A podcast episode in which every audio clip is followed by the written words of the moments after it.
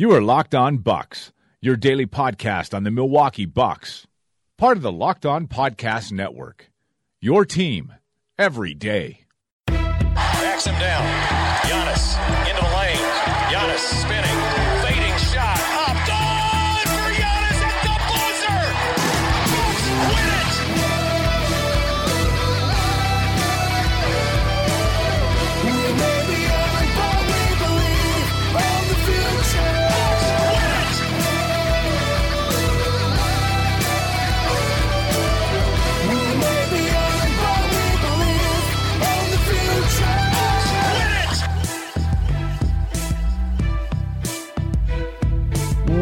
Welcome to Locked on Bucks. I'm Eric Nehm, Milwaukee Bucks reporter at the Athletic Wisconsin, and joining me, as always, is my good friend and the founder of BrewHoop.com, Frank Madden. Frank, how you doing, buddy? Doing well, Eric. Uh, you know, we we I think would have been reasonably content going into this weekend with a split between the Warriors uh, and Raptors games, and probably would have felt a little more confident in being able to knock off the Warriors at home than beating the Raptors on the road. But um, you know, after a uh, I don't even know how to describe Friday's loss. It, it just felt like kind of a wasted opportunity. It didn't feel like the Warriors had their A game. Um, but the Bucks really struggled offensively, and I don't know. Maybe it was probably their worst offensive game of the season in a lot of ways. And um, to bounce back once again, avoiding a, a, a, a losing streak as they have every other time they've lost uh, on Sunday with a uh, a huge five point win uh, in Toronto. Um, you gotta gotta feel pretty good coming out of the weekend that way. And um, you know, again, these these are hopefully teams that you know. I, I think Toronto, I feel like is going to be there all year near the top of the East. I think they're understandably the favorites, but obviously, uh, hopefully, fingers crossed, the Bucks can give them a run for their money. And um, now two and zero again in the season series against the Raptors, so um, they've claimed at least a split, which um, is is always a good way to start uh, start your year against a team that you may very well see down the road in the playoffs. Um, for the record, Mike Budenholzer laughed at me when I suggested that post game. um,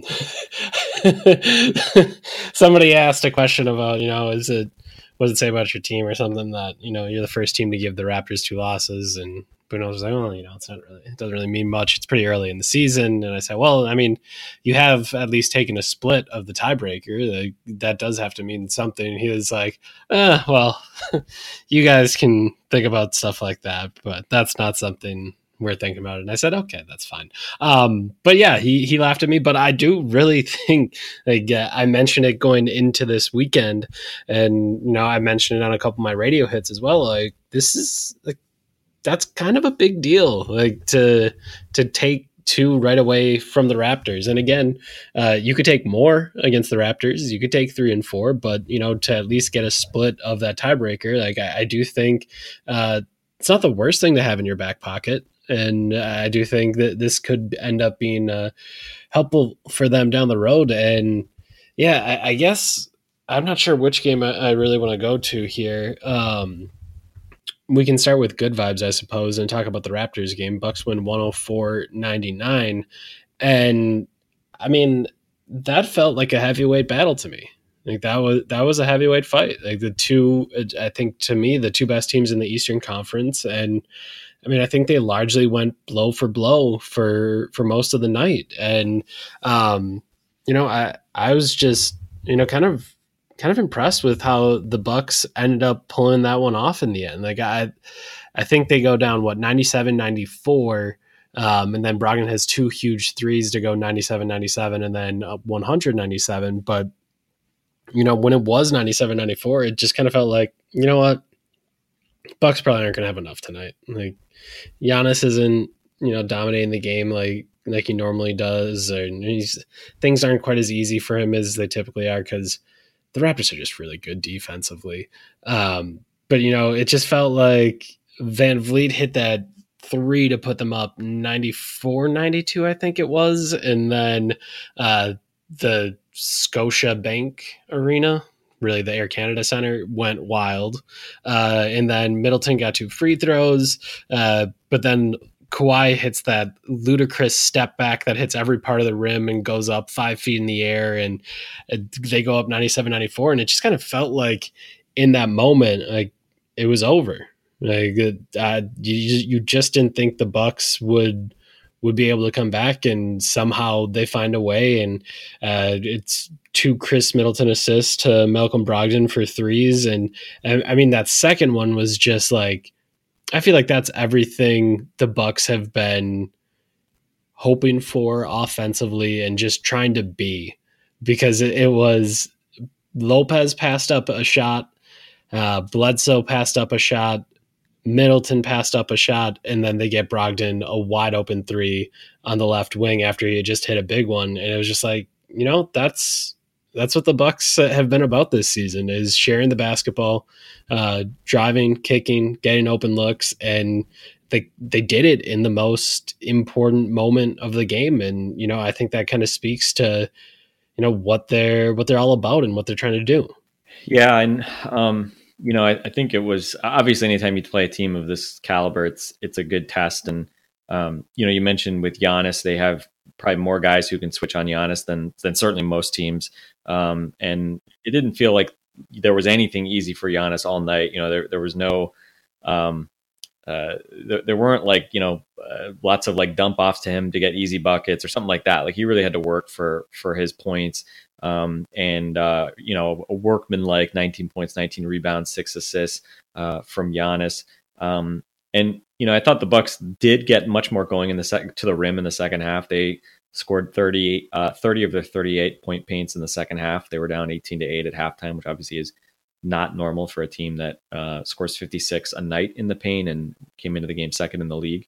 Um, but yeah, eh, you know what you're talking about, you know, just the feeling like they they just were digging themselves just a little bit too much of a hole. Um, I agree. Like it just felt like you know, especially because the Bucks had that what was it, 85-74 lead. Um, you know, they they got some some actually good minutes at the end of the third from the Brogdon plus bench lineup. You know, Brogdon was able to get a couple layups. Um, they were able to get you know basically hold Toronto at bay and um, and then extend the lead a little bit there early in the fourth quarter. But uh, you know, look on the road against you know the best team in the league record wise, this happens. They're gonna they're gonna make a run and. Um, you know, VanVleet hit five out of seven threes. He he has not shot the ball well this year at all. Um, he's had kind of a, a, a he's he's an interesting guy. Um, I'm curious, you know, obviously not a highly touted guy coming out of, the, out of college, uh, ends up being really really good last year, and um, will be interesting to see. I mean, guys like that, you know, could could be a big kind of you know fulcrum in whether a team like the Raptors can compete for a title or whether they're just going to come up a little bit short because obviously they rely so much on their depth. But um, you know, to see the Bucks move that ball and um, you know Brogdon get get two great looks at threes in you know what the final you know minute seven I think or so of the game. Um, you know, so often late game offense gets bogged down and you end up settling for really bad shots. And you know, you look at what the Bucks got, even against a defense as good as the Raptors, they were able to move the ball, use some of the aggression of the Raptors against them. You know, Brogdon is just a guy who we talk about. You know, he's not a great off the dribble three point shooter. He's got that slow release, but I mean, when he's left open, you feel so confident that he's going to knock it down. And um, you know, two huge shots from from Big Shot Brog uh, from him tonight. Uh, you have to feel really good about about that from him. 18 points on 15 shots, left a few uh, drives to the basket, kind of shots that rolled off the rim, but um, can't say enough about him stepping up with those two big shots and Middleton finding him um, being the the ultimate assister on those two shots. Uh, and you know, again, Middleton as well. Um, you know, not a good offensive game by any stretch. Kawhi really locked him down for long stretches. Ten points on nine shots, five turnovers, um, but nine boards, five assists, and he played some really good defense against Kawhi as well. And he played some really good defense on Friday against Kevin Durant, who struggled.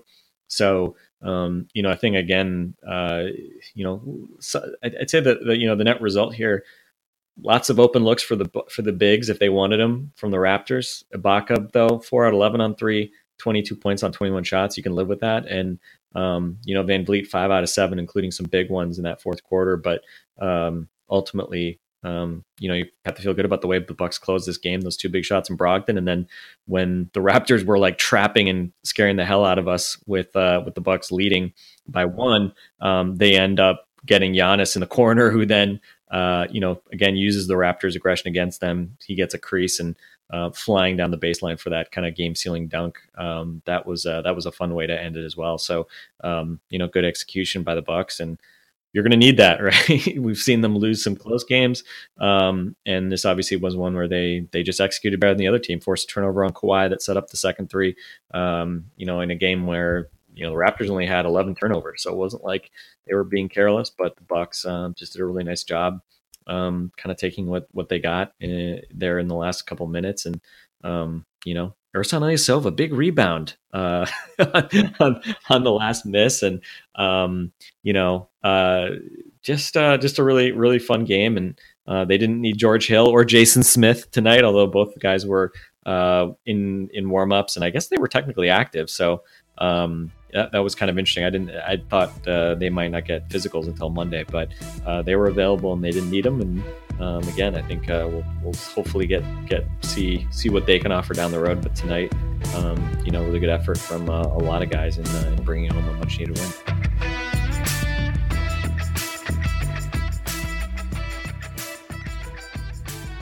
Yeah, it'll be interesting to see if they're much more active tomorrow night because we talked about about it post game and he's like, well, you know, it'd be good to get him a shoot around or a practice, and then he's like, well, actually, we won't have shoot around tomorrow. Um, so we'll have to get them in with the assistant coaches and see what they can do. So, um, yeah, I would guess you probably get to see George Hill and Jason Smith tomorrow, but also maybe not. Like, uh, I know he won't be in Toronto tomorrow, yeah. but I thought Thon was solid uh, in his eight minutes tonight, uh, where he has five points, three blocks, and two rebounds. Um, so I thought he was really helpful there. And um, I mean, Toronto Thon, he really is. And then you know his kind of uh, partner in in crime, Sterling Brown, like five points, seven rebounds, an assist, a block, and it was that block was oh, man. like stripping, blocking Kawhi. I don't even know how to describe it, but he yeah. he Kawhi'd Kawhi essentially. Yeah. Um. And hashtag lockdown Sterling Brown. Look out. uh, but I mean, I. I, I don't know if tonight is indicative of larger patterns, but he might have hopped over Pat Connaughton. Now, um, after Pat Connaughton hopped over Donte DiVincenzo um, in the rotation, now Sterling might have done it to Pat Connaughton. He had 22 minutes tonight, Pat Connaughton just five. Um, but, you know, I think this was always something that you and I had kind of thought was possible with Sterling, and a lot of people did. There's plenty of hashtag Sterling stands out there, but um, I think he's kind of put it together in the last couple of games and you still got to figure out how to not foul all the time. Uh, like when he he got away with one against Kawhi where they let him strip it and really he fouled Kawhi and then he just went right back to it and fouled him again. And it was just like Sterling, come on, man. Like you can get away with it once, but you don't you don't get to reach in on one of the best players in the league twice and they not call it. Uh, that that's definitely going to happen. So he's got to figure out how to avoid some of that. But you know, I thought really solid minutes again uh, from him tonight, and uh, you're seeing those bench guys kind of make an impact. And tonight they really did. Uh, Tony Snell with 10 points, Ersan with nine, Brown and Maker five apiece. Uh, Sterling Brown's the leader in plus minus at plus 12 and Thon Maker plus 11. And there was kind of those two those two moments you mentioned the start of the fourth quarter stretching it out a little bit um, and i guess the end of the third quarter a little bit and then uh, in the second quarter some of those minutes as well uh, mike budenholzer had said that you know that bench unit with thon and sterling kind of uh, kind of flipped the game for them after a first quarter where they weren't playing great defense. So uh, I just thought really interesting stuff there. And I, I wanted to talk about Khris Middleton. You kind of mentioned him a little bit there. And, you know, I was, I mean, I, I think it's easy for this to happen, but I was a little bit surprised at, you know, how many people were talking about like, oh, Khris doesn't look quite right. Like his energy isn't great. And it was just like, shit, am I watching the same game? Like, because uh, I thought some of the work he did on Durant on Friday night was was fantastic. Uh, good. There's not many people that make Durant really work for stuff. And again, like there's some of it that's just Durant having a bad shooting night, but you know, he has 11 points on the game, seven turnovers. And I think Middleton was on him for, I think like 55, 60% of uh, his offense possessions. And I just thought he was great there. And then again tonight, you, you saw him on Leonard for most of the night, and Kawhi ended the night with 20 points, eight rebounds, four assists, two steals, two blocks, and a turnover. But you know, he was eight of 18, only shot three free throws. Like, I, I think for the most part, he didn't really get much of anything all that easy tonight. Um, I thought he had to work for just about every. And, you know, I think a lot of that was Khris Middleton. And uh, I also think during that game, you kind of saw how, how Kawhi and Giannis are both, uh, both disturbers on defense where you know they can really just screw everything you're trying to do up but they do it in very different ways. Like Kawhi is going to find your best player and just lock him up like that that is that is going to be him or he's going to find a player it doesn't matter who and lock him up and you know i thought offensively he, he had a couple sequences where he just decided he was going to steal the ball from Khris, and it was ridiculous to watch. But Giannis, on the other hand, is more of that free safety, like I'm going to screw up everything for you kind of guy. Like you, you can try to take me out of the play, and you just won't be able to. I'm going to find my way into the middle of it. And I thought we kind of saw that when uh, in the fourth quarter the Bucks decided to put Giannis on Kawhi for a little bit, and uh, the Raptors just went to Ibaka Leonard pick and roll over and over and over and over again because Giannis couldn't get over the screen. Like he, there was just he just died on it every time, and it makes sense. He's seven feet tall, his limbs are very long, and uh, Ibaka is uh, let's say um, a crafty screen setter. Um, and like it, but to Middleton's credit, like he dealt with that all night and really found a way to, you know, be physical with Kawhi, take him out of his rhythm, and uh, force him into some tough shots. So uh, I, I, would agree. Like I, I thought offensively, yeah, like Khris is not really in in a great rhythm right now, not having a great flow. But man, I, I thought defensively to put him up against two of the five to six best players in the world and have him you know, be a large part, uh, a large part of them having Durant having a bad night and Leonard having like, eh, like a good night, but like not that good. Um, certainly made him work for everything. Like I thought Khris Middleton really did a nice job in these last two games. Yeah, I mean, I think the you know we talked about this. It's always harder with Khris to kind of read his effort level because of the like if you just like watch him, it's a, it's you have to look at the guy he's defending more than him in a lot of ways. Yep. Um, and when you know Kawhi and Kevin Durant are not getting to the rim and are having to settle for tough shots, that's a good sign that Khris is using his yeah. uh, his physical tools as, as, well as he can. And um, yeah, I thought he did a really nice job these last couple nights, um, just making life difficult for them. I mean, Durant in particular is going to have nights where he just you know you can't do anything with him. He's just too long, and he's just going to hit tough shots over you all the time. And didn't happen on Friday, um, but uh, I thought he did a nice job on Kawhi. And um, you know, somebody asked me why you know why was Giannis struggling to defend Kawhi? And I mean, Giannis is I mean the, the his Achilles heel defensively, if you want to call it that, since being a rookie when he was playing more you know wings and less you know four obviously it's always been against screens like he just does not get around yep. screens and i think it's i think you know it, part of it is like just as you mentioned. I mean, seven footers generally don't don't you know do what what uh, what you know get over screens effectively, and obviously the Buck scheme demands um, everybody trying to get over screens typically, unless you're guarding somebody that you know you're, they're just not taking serious at all. So um, it's particularly not ideal for Giannis. Um, and just like you think about his athleticism, I mean, he's a long strider. You know, he's not a guy who yep. you know like is uh, taking like really short, explosive, choppy steps ever. He's always taking long strides.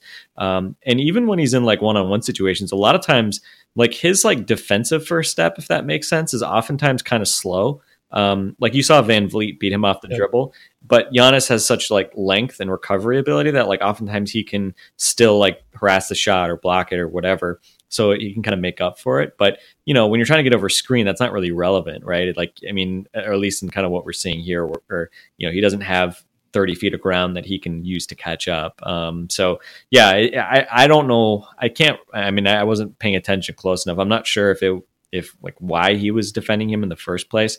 I think Danny Green might have been, uh, Middleton might have been guarding Danny Green or something. I don't know, but I'd much mm-hmm. rather have Giannis off the ball um, you know, de- being the guy who's defending the screener in that situation than being the guy defending uh, the ball handler in a pick and roll. And especially the further out you go, um, he's going to be, you know, just less. It's just not a good use of of his many physical talents. And um, you know that I don't think that's surprising, and and predictably they they changed it up there after uh, um, you know a couple of couple possessions where where he was having some some issues doing that. Yeah, and I mean, I think you kind of saw that exact idea kind of come to fruition late when I, I tried to watch it multiple times, and I still don't think either Lopez or Giannis got their hand on it.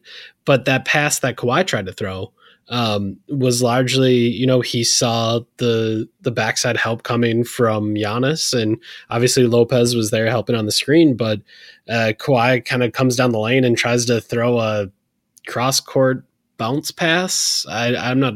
I'm still not really sure what that pass was, but I, I thought Giannis tipped it originally. But it looks like Gian, like it looked like Kawhi kind of just threw a terrible pass, but it was because oh look at this guy coming on the backside. Uh, he's seven feet tall and he's going to make my life miserable, and I need to try to make this this skip right away, and uh, it, it just was not there. So um, yeah, you, you can see that pretty much all the time. Giannis being able to help out on that backside.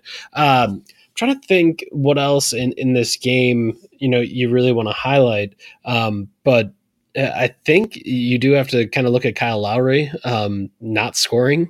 Uh, this is the fir- I think the first time ever in his career he's played at least thirty minutes and not scored. Um, I think if I have that stat correct, and uh, again, in the same way that you know maybe Middleton didn't have the best shooting night, Bledsoe did not have the best shooting night. Just four fourteen from the field, uh, nine points for him, five assists, but well he was covering Kyle Lowry, and he he made it tough on on Lowry as well. And uh, I just I just think uh, night night in night out, uh, we just end up seeing Eric Bledsoe really have a huge impact on the game through his defense and how difficult he makes it on opposing point guards. And you know, in a league that has so many phenomenal point guards I mean, it's it's incredible. Uh, it's it's incredible. Like uh, just to, uh, you know, for many years I was at a at a point where it was just like, you know what, I don't I don't know how much point guard defense matters because point guards are so good and teams struggle to contain the pick and roll so much that you know point guards are are, are going to get some points and some assists no matter what. And you know you just kind of have to hope that at the end of the night they haven't hurt you too bad. And I mean, watching Bledsoe this year has kind of made me rethink that whole strategy um, and that whole thought process because you know he does really do a nice job of of making it tough on opposing point guards and a lot of the times kind of shutting them down in many ways and uh, I've just been really impressed with that.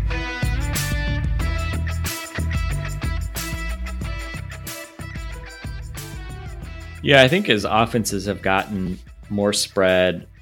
You know, it just feels like there's there's more stuff going on now, and um, if you have breakdowns, it just feels like it you get gashed. Like I don't know, it just feels like offenses like really can are geared more towards taking advantage of weak individual defenders, and um, I think especially in this defense, you know, it's hard for a point guard to like shut down the opponent because I mean, obviously, like they're going over screens and they're having to chase and do all that. So, you know, they're playing from behind a lot, but I think it, it, you know, to give the rest of the defense a chance, you need your point guards competing the way Bledsoe competes. Um, and if you're getting stuck on screens or you're not being able to do that, you're not being able to like give really a, a strong effort to stick with your guy. Um, it puts the whole, you know, it, it's kind of like the first link in the chain, and it kind of immediately starts to break down. And so, um, you know, I, credit to Bledsoe. Um, you know, say what you want about him. Um, you know, a lot of really good point guards have gone at him tonight and or this season. And other than Kemba, you know, there really haven't been a lot of guys who've who've really been able to take advantage of him. And you know, even Steph Curry on Friday night, twenty points on seventeen shots. Live with that, you know. You know, I mean, um, so uh, you know, just night after night, it just feels like opposing point guards just don't tend to do that much against him. Uh, and obviously, it's a that's a, a, point guard defense is is a team defense thing as as much as any position. But you know, it doesn't happen if you've got a weak defender uh, at the point guard spot and Bledsoe's strength and quickness has, has been a major factor. And, you know, on a night like tonight where he doesn't play well, well, he outplayed Kyle Lowry at least. And you know, Lowry Lowry's been struggling a lot lately, so it's not like Lowry's been on fire and, and Bledsoe shut him down. I mean, there's definitely a Kyle Lowry is inside his own head aspect of this 100%. Um, he only took five shots, um, and all threes, all misses. Uh, and still, though, in the two games against his Bucks this year, he's three for 19 from the field and 0 of 14 from three, um, which is pretty crazy. Um, and so, you know, the fact that Middleton didn't have a great scoring night, the fact that Bledsoe didn't have a great scoring night, well, I mean, the Raptors have, you know, two All Stars, and then you know Siakam's become a really, really good player for them. He looked good tonight. He's sort of the I've I've called him the the hobo Giannis, um, which is is meant as a compliment. Um, but obviously, with Lowry giving you a, a big fat zilch, um, that uh, that makes it harder. And you know, uh, you look at the advanced numbers. Not a not a great scoring night from the Bucks. 109 points per 100. This was a relatively slower game. Um, very few turnovers. Um, you know, not a ton of offensive rebounds for either side. Um, and, but defensively, I mean, the Bucks defense has actually held up really well these past couple of games. Um, you know, to the extent that you would have thought, oh yeah, they if you know if you showed me the defensive numbers against the Raptors and Warriors, I would have said, man, Bucks have a good shot to win both of these games. Um, but obviously, just a pretty flat game offensively on Friday against the Warriors, and um, not an easy game tonight uh, against the Raptors by any stretch. Um, but uh, you know, again, um, credit to them late in the game. They they made plays and uh, on both ends, whereas the Raptors uh, ultimately couldn't. Yeah, I, I mean, I don't know if I want to go about ranking Bucks wins, but you know, I think this one's got to be among the very best of them this season. Like uh, obviously the the 43 point win over Portland stands out. Like that's just crazy to beat one of the better teams in the West. And who knows if at the end of the year they will be that same team. But, um, you know, I think that's a, a, really big win. I thought the Denver win uh, at Denver was really impressive. Obviously, beating Golden State at Oracle, no matter how many guys were hurt or got hurt in that game for Golden State, is a big one. But, you know, I think you can stack this Raptors one up against just about all of them because, you know, you go into hostile territory, you beat uh, the best team in the league. I think at the at the moment that they played them, I'm not sure what it is now, but um, you know, you went in there, you beat them. You didn't have the best night, but you found a way to get enough stops defensively, and uh, you know to to hold that the Raptors to a 103.9 defensive rating and to hold the Warriors to a 102 defensive rating, like that's two really impressive defensive nights in a row um, for this Bucks team, and uh, I just you know, I think we had questions about whether or not the the defense was going to be sustainable, and you know, we saw some some moments of weakness, uh, uh, certainly against the Knicks, and you know, I think, I mean, to the Bucks' credit, since since that Knicks game where I think that was probably the low point for them defensively. They gave up a bunch of points for for a while there, but you know, to go hold the Pistons to 92, the Warriors to 105, the Raptors to 99 and have good really good defensive nights in all of them, you know, I think that kind of speaks to Mike Budenholzer talking over and over again about how this defense can be better and that's our concern is you know if we're circling one thing that we're not doing right it's the defense. And um, you know i think they've really brought it these last couple games and uh, that that speaks well of them being able to uh, respond to their coach and his plea and what he's trying to get them to do. And you know i think it speaks well to uh, their ability as a defensive team. So we'll see if they can keep that up uh, they have a back to back. Cleveland is in Milwaukee. I would guess they're in Milwaukee right now. I don't know if they. I don't think they played tonight. Um, so they probably beat the Bucks to Milwaukee um, in a back to back for them. But um, I guess in that Warriors game, was there anything? I'm sure there's not really anything you want to talk about because it wasn't a fun game. Um, but anything you find worth mentioning uh, in that one that maybe you've you I guess you found surprising or, or noteworthy or, or, something of that nature? Well, you know, Bucks shooting seven out of thirty nine from three obviously was was disappointing. They were still, I think they had what like a decent advantage in the paint, but um, you know, in the first game in Golden State, they didn't shoot great from three, but they were plus fifty, I think, in the paint. And so I think it was disappointing. I mean, this was you know, scoring only 95 points um, and offensively, you know, I'm pretty sure it's their worst offensive rating of the season. Um, you know, that's that's obviously something that you feel like you can do a better job at. But um, you know, I thought it was interesting. I mean, there was a play on, with Ersan in particular. I mean, the the Warriors always have one or two guys on the court that you're not worried at all about shooting threes. Um, you know, the the young big men like the Looneys and Bells, and um, you know, I know Damian uh, Yeah. Jones is I guess hurt now, but um, but it was interesting. Or there was a, a, a play where like Ersan was in, and like he, Steph was bringing it up, like not like full blown transition, but like Ersan was shading so hard it was wild. um, like they were, you know, and, and we saw this all night. I mean, Alfonzo McKinnie, three out of seven from three. Jonas Jerebko, four out of nine from three. I mean, those two guys went seven out of sixteen from three, compared to the Bucks seven out of thirty nine as a team. you know, like they Yeah. were selling out hard um, to to try to shade towards Steph and Durant in particular, uh, and daring those other guys to beat them. And you know, unfortunately, they did. Uh, Iguodala also hit three out of six from three. Obviously, he's not a guy that you know historically has been typically lights out, but he obviously can can knock down those shots as well. Um, so you know, just kind of a disappointing game. Like he, you know, again defensively, I think the trade off was still worth it with Durant. You know, 11 points on 14 shots and seven turnovers. You know, again Middleton and company doing a really good job. Um, but no no real complaints about the defense, but just offensively, just felt like they couldn't get out of their own way. And you know, Giannis only 13 shots in 34 minutes um, tonight as well. You know, they I, I didn't feel like you know as much as Toronto at times was doubling and you know they were doing things that, that make it harder for Giannis to get shots. Um, it felt like there was a lot of Giannis in the corner and Giannis in the dunker spot tonight. Um, and yeah, I don't know. It, it felt like the only way he was getting the ball was if he was in a pick and roll and then there was a switch and then they got it to him that way. Like I, I it just felt like you know again he had to make everything happen himself and kind of similar on on Friday. Sort of he had to do everything himself.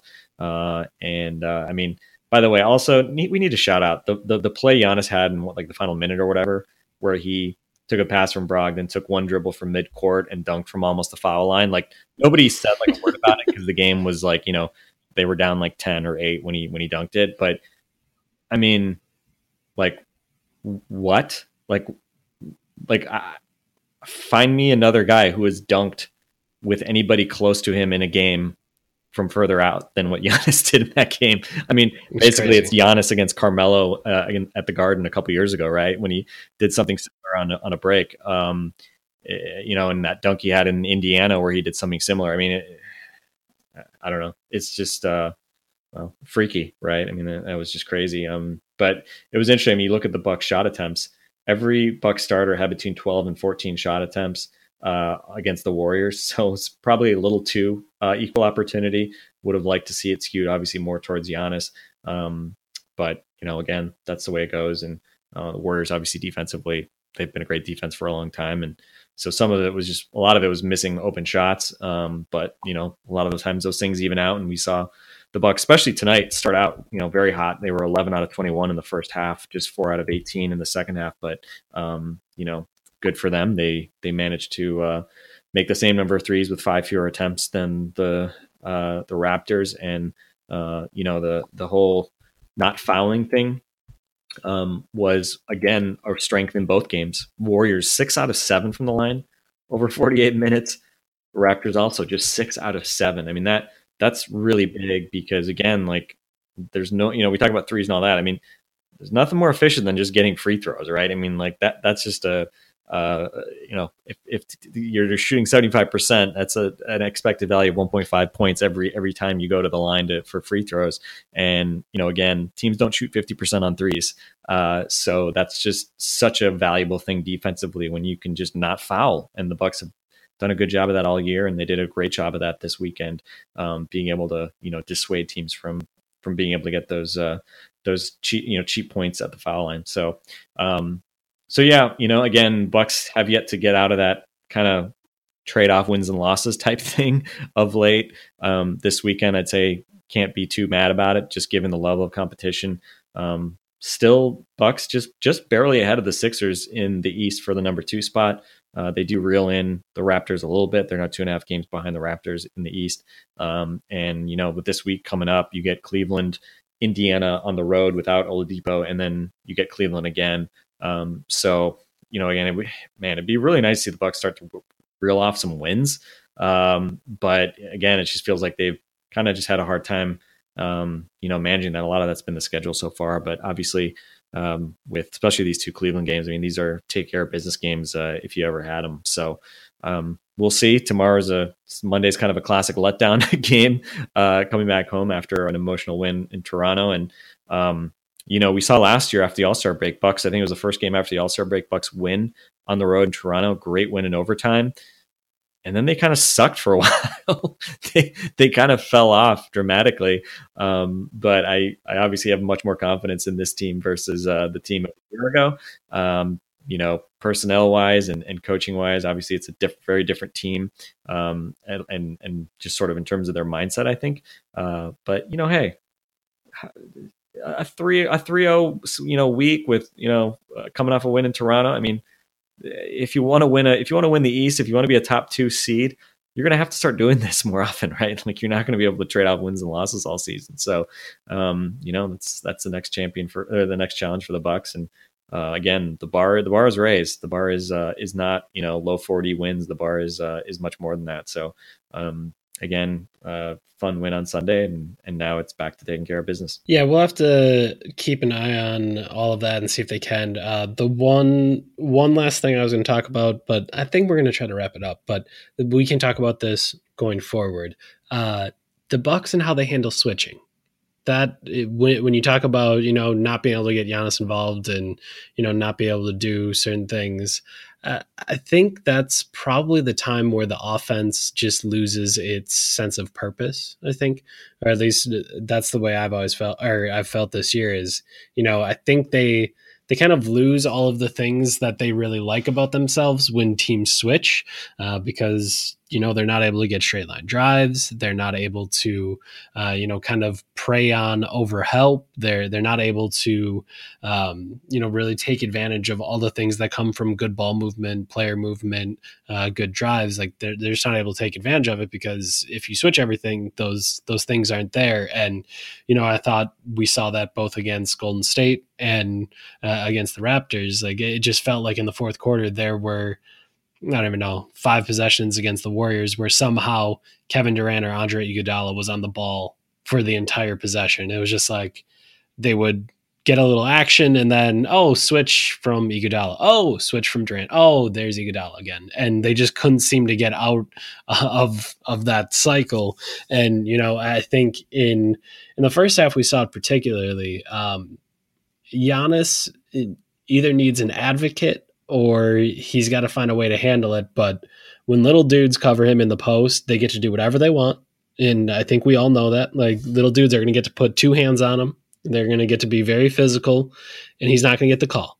And if he goes at them, he's probably going to get called for a charge. And Giannis very much knows that. He is very aware uh, that he is being put in that tough position. And I think a lot of the times it, it leads to him not being really all that aggressive. And that's something that the Bucks have to figure out. Like what what do they take advantage of when other teams switch? And I think that'll be something to to keep your eye on for the rest of the year. But I will let us. Re- Yeah, one other thing, kind of more more looking at it from the reverse side, I thought it was interesting. Brook Lopez, 33 minutes tonight, 19 points on 13 shots, um, hit threes, did the splash mountain thing, but also had some very nice moves to the basket. Like Brook Lopez, like his like glacial closeout attacks are one of my like secretly favorite things about this Bucks team. Like, you know, I, I mean, people talk about him adding the three point shot, but him adding the um, you know, crazy. pump fake dribble sort of like you know slowly take these long strides and dribbles and use all of his skill to be able to angle to the basket for for a to for for a bucket um it, it's pretty funny to watch but again like you kind of lose sight of just how skilled he is you know just because he's not playing in the post anymore we don't really see that side of his game but he is just a really skilled guy um, can do so much with the ball and um, I thought it was interesting. I mean, Valanciunas only plays 13 minutes tonight seemed like most of those were against Thon, and Thon really got the better of Yep. him. Had Thon had three blocks, I think one or two of those were against him. Um, and Lopez, though, in the fourth quarter, I think also did have a block on him where Valanciunas ended up kind of putting it out of bounds, and he wanted a foul and didn't get it. And um, I think Valanciunas was like minus 12 or something. They they won those minutes, and um, Lopez mostly was playing against Ibaka and, and smaller lineups. And uh, you know, again, he was good enough offensively that that the trade off, you know, obviously they they win the game. I think Lopez was still a minus for the night, he was like minus five or so. But it was interesting to see him playing late in the game. Bucks did not feel like they had to go away from him. Um, Ibaka, as you said, had a bunch of good looks at threes. You know, thirty six percent on him for the game. You live with that. Um, wasn't super efficient overall, uh, but that's an interesting thing to watch out for because certainly, you know, we talk about the Bucks. Um, you know, sort of weakness uh, potentially against pick and pop bigs, and um, you know, if Lopez can stay on the floor, that that's big because it means that the Bucks have more options in terms of the way they can play. But I'm still not exactly sold that that's you know what you would see in a playoff series that Brook Lopez is going to close out every game. So um, thought that was interesting tonight, but kind of sticking with sticking with Brook and kind of living with it. And obviously, the defense did well enough, um, but we'll we'll be interested to see that in the the next couple of games this season. Yeah, I'm that that yeah that kind of surprised me as well and you know they stuck with it even with Ibaka really torturing them because of that early in the game. Like the Raptors knew that they were going to get Brook and uh Brook was going to be trying to keep up and pick and rolls and you know it was going to be a struggle. And you know I just thought uh really really kind of impressive stuff that he was able to play that long and and find a way to stay on the floor. And he's he's continued to find a way to be more than whatever blank you want to fill in more than just a, a three point shooting big more than just a guy that can attack a close like he just keeps finding ways to uh, remain relevant and keep himself in games so kudos to Brook Lopez for that um, all right Can I can I say one can I say one more thing that amused me? This is going to be really short. Um, you've you if longtime listeners will know, I get annoyed when like especially the home team is Yes. losing and they dribble it out uh, in a game that they're losing. And usually it's like you know you're down ten points and you know like even the subs will be out there and like they won't try to score on the final possession. And I'm just like that was something tonight and I was just like, and, and I'll just, you've heard me say that a lot of times it's like when the Bucks are losing and they don't try to do this. And I'll say this because I'm annoyed because it's like, play to the final buzzer. What are you worried about? Scoring more points in a loss? Like, what the hell? Tonight, yeah really bizarre. So the Raptors, the Raptors were, That's crazy. The Raptors were out of timeouts, right? So, I mean, again, seven seconds left. Ersan gets fouled. He goes, hits two free throws. They're down five. Okay. I realize like to get the ball down court, hit a three, foul, get the ball back, and then, you know, hope for missed free throws and, and get the ball back and get a shot to tie. Very long odds. I, I totally acknowledge that. If they had timeouts, it would have been different. They didn't. Okay, I get it. That said, Kawhi Leonard like takes the inbound with seven seconds left and just casually dribbles it up with no apparent interest in trying to score more points. Really weird. That had to be the closest game in which I've ever seen a guy dribble it out. Um, but I think we can only uh, conclude from this that Kawhi Leonard is not an MVP, has no heart, and wants to get out of Toronto. So, um, you know, again, sorry. Uh, I and I enjoyed I enjoyed Giannis's reaction to it. Like you could just kind of see like he was ready to play defense, and then he just saw him dribbling, and, and he just like looked at him. He's like, uh, Can you imagine Giannis you- ever like Gian, Giannis no, never never that. in a million. He would dunk from the Oh, free throw God. line like he did against the Yeah, he- Warriors, or like, airball a three, whatever, you know.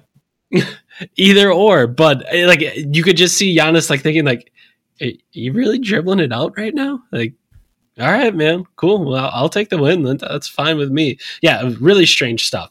Um, but either way, that means the Bucks win. Bucks win 104-99 over the Raptors. Split a weekend series with the Warriors and the Raptors, which in the end I think feels not too bad. Um, but it will feel worse if the Bucks don't take advantage of three very, very winnable games here um, with uh, with a back to back tomorrow night. Obviously, it's going to be tough. Back to backs are never easy, but they have the Cleveland Cavaliers in town. Then one again, Delly Delly revenge game. Delly revenge game. Uh, I'm sure John Henson's going to be spitting hot fire in his quotes pregame, uh, even though he won't be able to play. Uh, then Wednesday at Indiana, Friday at Cleveland, uh, and then at Detroit on the 17th. So a little bit of a, a road heavy stretch here for the Bucks, but uh, I mean, I think three winnable games this week, and we'll see if they can get it done. So that is going to be By the way, did we did you remind people that we did a separate pod on the trade? Because I don't know if there was a tweet about the the the uh, the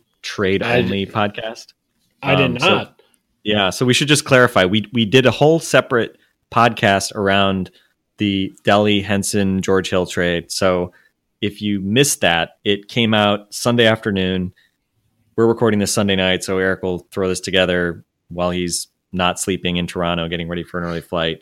Um, and uh, so we just figured we'd have a whole separate conversation since so much crap happened this weekend. So anyway, if you want to hear us talk about that, go check out that other podcast. And I will now stop interrupting you, Eric, since I've done that like four times as you've been trying to end this podcast. That is just fine, Frank. Uh, that is going to be it for us for tonight. Bucks win 104-99 over the Raptors, lose 105-95 to the Warriors. Signing off from Toronto and Austin, Texas, I think. Uh, I'm I'm Eric. That was Frank. This has been Locked On Bucks. We'll talk to you tomorrow.